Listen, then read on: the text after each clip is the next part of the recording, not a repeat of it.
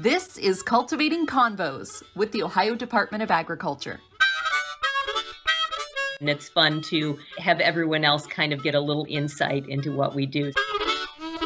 Farmland forever. Actually, that was the next question I was going to ask you.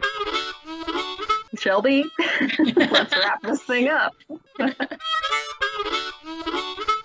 Welcome, everyone, to this week's edition of Cultivating Convos with the Ohio Department of Agriculture. I'm Shelby Croft uh, here, my sidekick today, Megan Harshberger. Hey, Megs. Hey, Shelbs. Hey, everyone. Thanks for listening in. Um, I, bef- well, hang on. Before we get started, I just want to say that our dear friend, Katie Boyer, and our producer, this is her last podcast because she's she's ready to have a baby. This Having baby's coming baby. out Sunday, whether she wants to or not. So, so yes, So we want to congratulate Katie and just let our listeners know that this is her last one for a while. So Yeah. um, we will have our other dear friend Lauren filling in. So she'll be joining um, our podcast from time to time. Welcome, guys. Lauren. So excited. Katie, so excited for you. thank you. I'm excited, and I'll miss everyone, but I'll be back in November. Don't you worry. Exactly. And we'll we'll be sure to give some reports. So, Yeah. all right. Now we got the baby talk done. Now Yeah. we're totally switching gears today because we are talking about African swine fever. And on our podcast with us to help. Well, thank you guys very much for having me. It's a pleasure. Dr. Summers, why don't you start by I I mean I just think for anyone out there who who doesn't know, just explain what African swine fever is. Sure. So, African swine fever is a virus that affects pigs, uh, and it's it's typically pretty contagious and it's pretty deadly when it gets into a swine population. We are concerned about it because of the viral nature. One, because it's a virus. Uh, it typically would affect uh, anything from you know young piglets to adult adult animals as well, and it causes some things that you might see would be skin lesions, blotchy skin lesions, vomiting, diarrhea, difficulty breathing, uh, high fevers, things like that.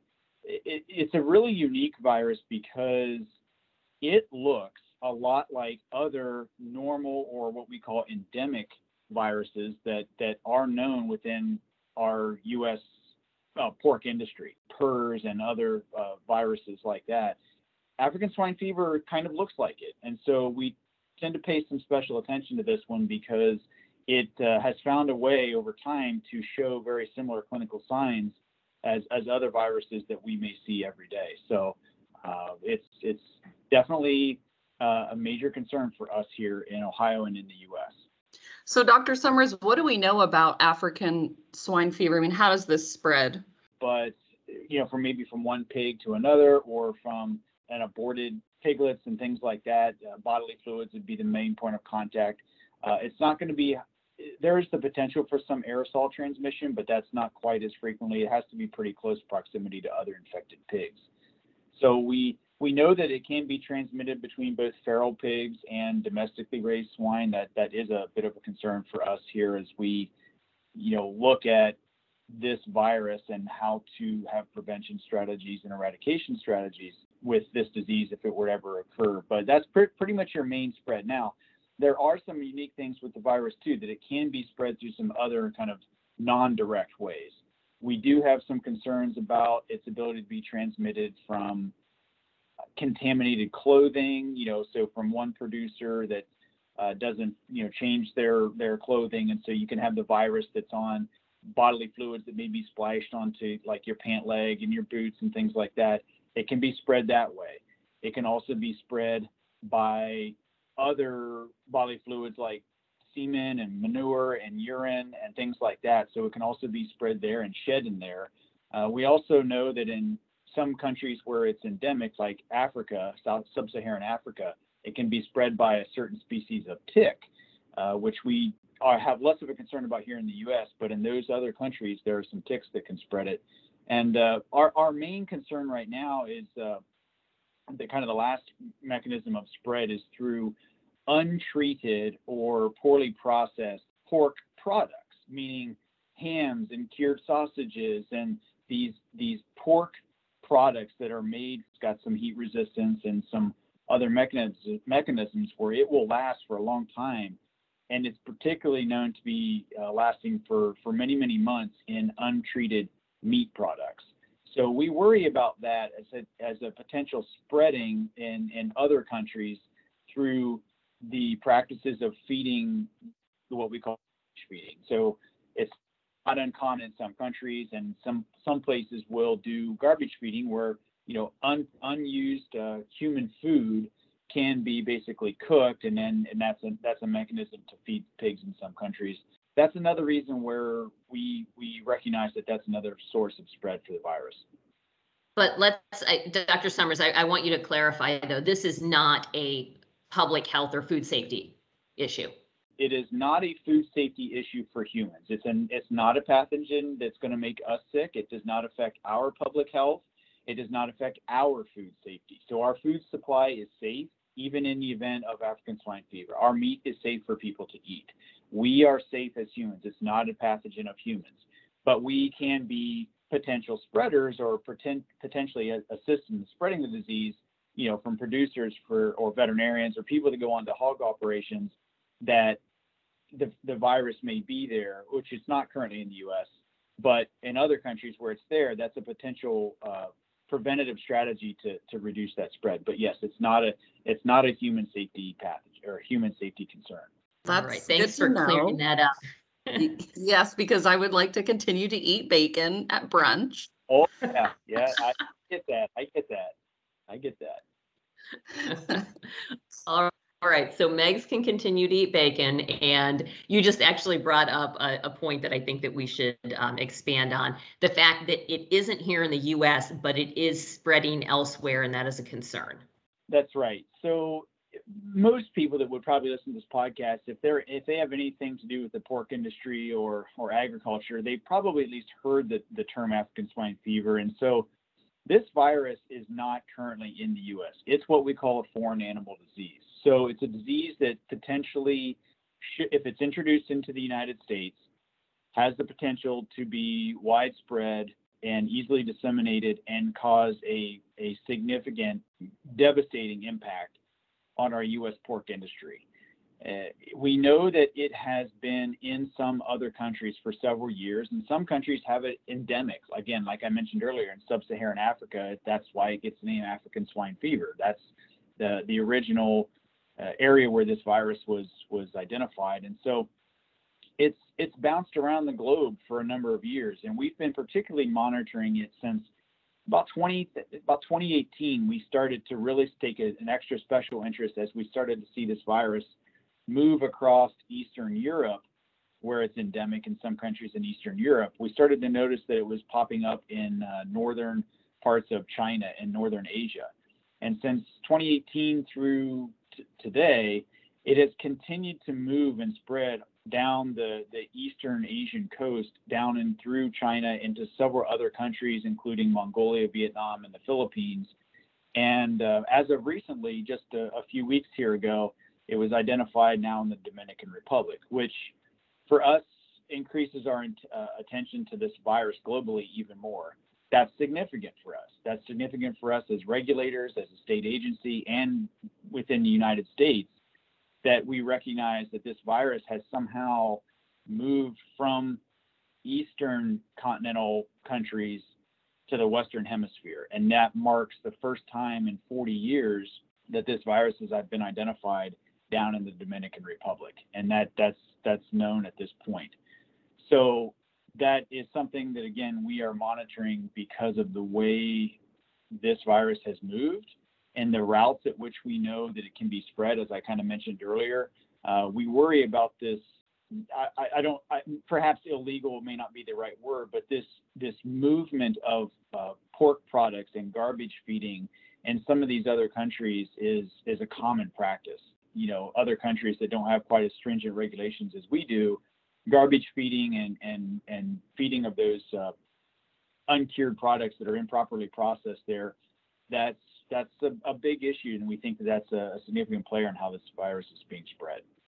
So, Dr. Summers, how do we prepare for something like this? What you know would be ODA's role with this disease?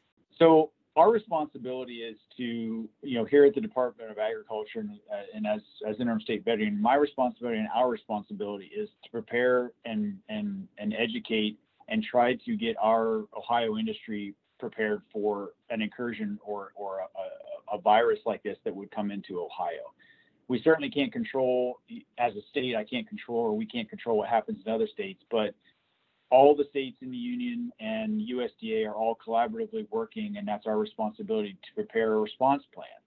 So we are currently working to, uh, as we have been for a while now, trying to continue to develop uh, a plan. How would we respond? It's our job to respond to this virus being introduced through initial investigations and testing that would be conducted out in the field. Uh, if someone were to have some peculiar illnesses or deaths on a farm that would trigger us to do some diagnostics. And if we were to do that and identify it, that would be the first step in our response process. So our obligation is to start to prepare and, and help the industry get through it in terms of identifying the, the, the virus, working through the steps of, you know, getting the premise identified, we'd have to quarantine the premise and start to do the eradication because that is the that is the method right now in which we would eradicate it, which is what we call stamping out. So it is identifying it, identifying the herd that has the virus, and work to depopulate that herd so that we can quickly control the spread of that virus. That's that's the mechanism that we would do. Our job is to help train and educate, educate the public and educate the producers on what that might look like. And it sounds fairly simple, but it's actually a quite involved process of, of training people to understand who we are and how we respond and what things they can expect. Anything from you know again the quarantine to how how are we going to depopulate your your herd? How would you get reimbursed from the federal government if that were to, to to be a factor how do you dispose of all these all these all these carcasses? And then how do you how do we get you through this this tragic event within your within your farming you know farming business? How do we get you through that to allow us to to to, to be viable as as both a state and and nationally?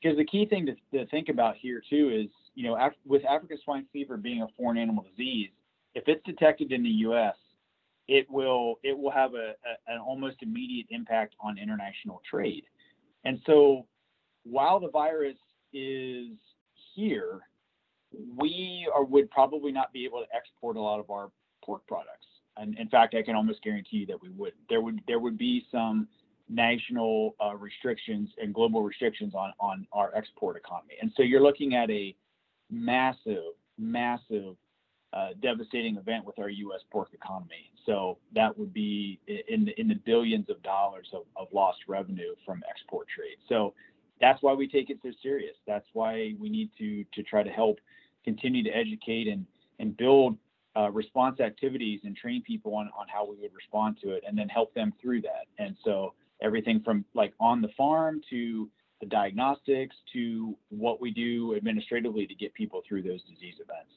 So we, we're going to continue to talk about this. Uh, we'll have you back and, and others to discuss this on our podcast because we, I mean, this is such a, an important issue, and an important topic to get out there. Uh, but right now, for for today's podcast, do you have anything else you you wanted to talk about regarding this? Yeah, I, I would like to say, you know, for for for anybody that's listening that that does have pigs, even if it's one backyard backyard pig or you're you're a commercial operator you know, we want to continue to make sure that people understand that prevention is the key with the virus. And we, we definitely want people to be reaching out to their, their veterinarians and, and, and us here at ODA if you have questions and, and try to maintain those biosecurity measures uh, that we frequently hear at ODA talk about. So we just want to continue to press uh, prevention is the main strategy and that we are doing everything we can here to start to get prepared for this virus and help educate. So I, I'd love the opportunity to come back and talk to more depth and and uh, about some more of those other things that we do. But uh, definitely want to get this out that that people need to be aware that that we are doing what we can and we're trying to get everybody prepared for it. Yeah, absolutely. And I think this is a start, just conversations like this, just as Shelby said, you know, to our listeners and to those listeners who may be in the ag industry or pork industry, this is definitely something um, that we can be talking about. So, Dr. Summers, thank you for um, for joining us today and and sharing your expertise about this disease. I'm always happy to to have a chat with you ladies. It's, it's been great, and I look forward to the next one. So, thank you. Thank you, Dr. Summers, and thank you everyone out there for listening. Uh, this concludes Cultivating Convos for this week. We will see you back here next week. Later, Gators. Cultivating Convos is created by ODA's communications team.